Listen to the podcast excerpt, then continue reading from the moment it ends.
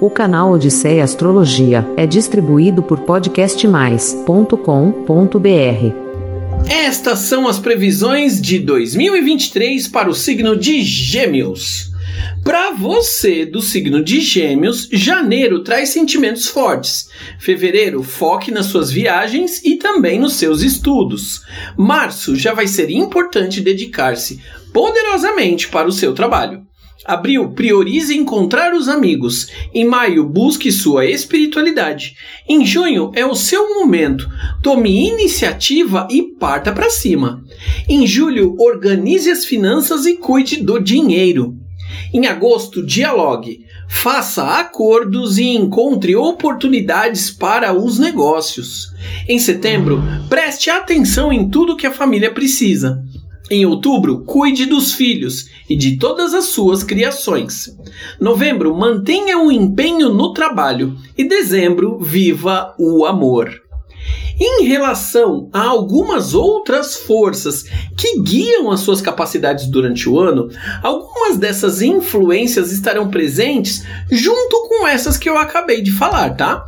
Em que o seu ano começa sério e disciplinado, exigindo muito do seu esforço. Mas já em fevereiro e março, você enxerga alternativas para criar novas oportunidades e novos caminhos. Em abril é importante ter coragem e intensidade. Em maio e junho, seja cuidadoso e focalize as suas finanças. Julho, priorize seus negócios e a melhora do seu patrimônio. Agosto, cuide do seu amor próprio e se autovalorize. Setembro e o começo de outubro tenha muita disciplina, organização e se aprimore.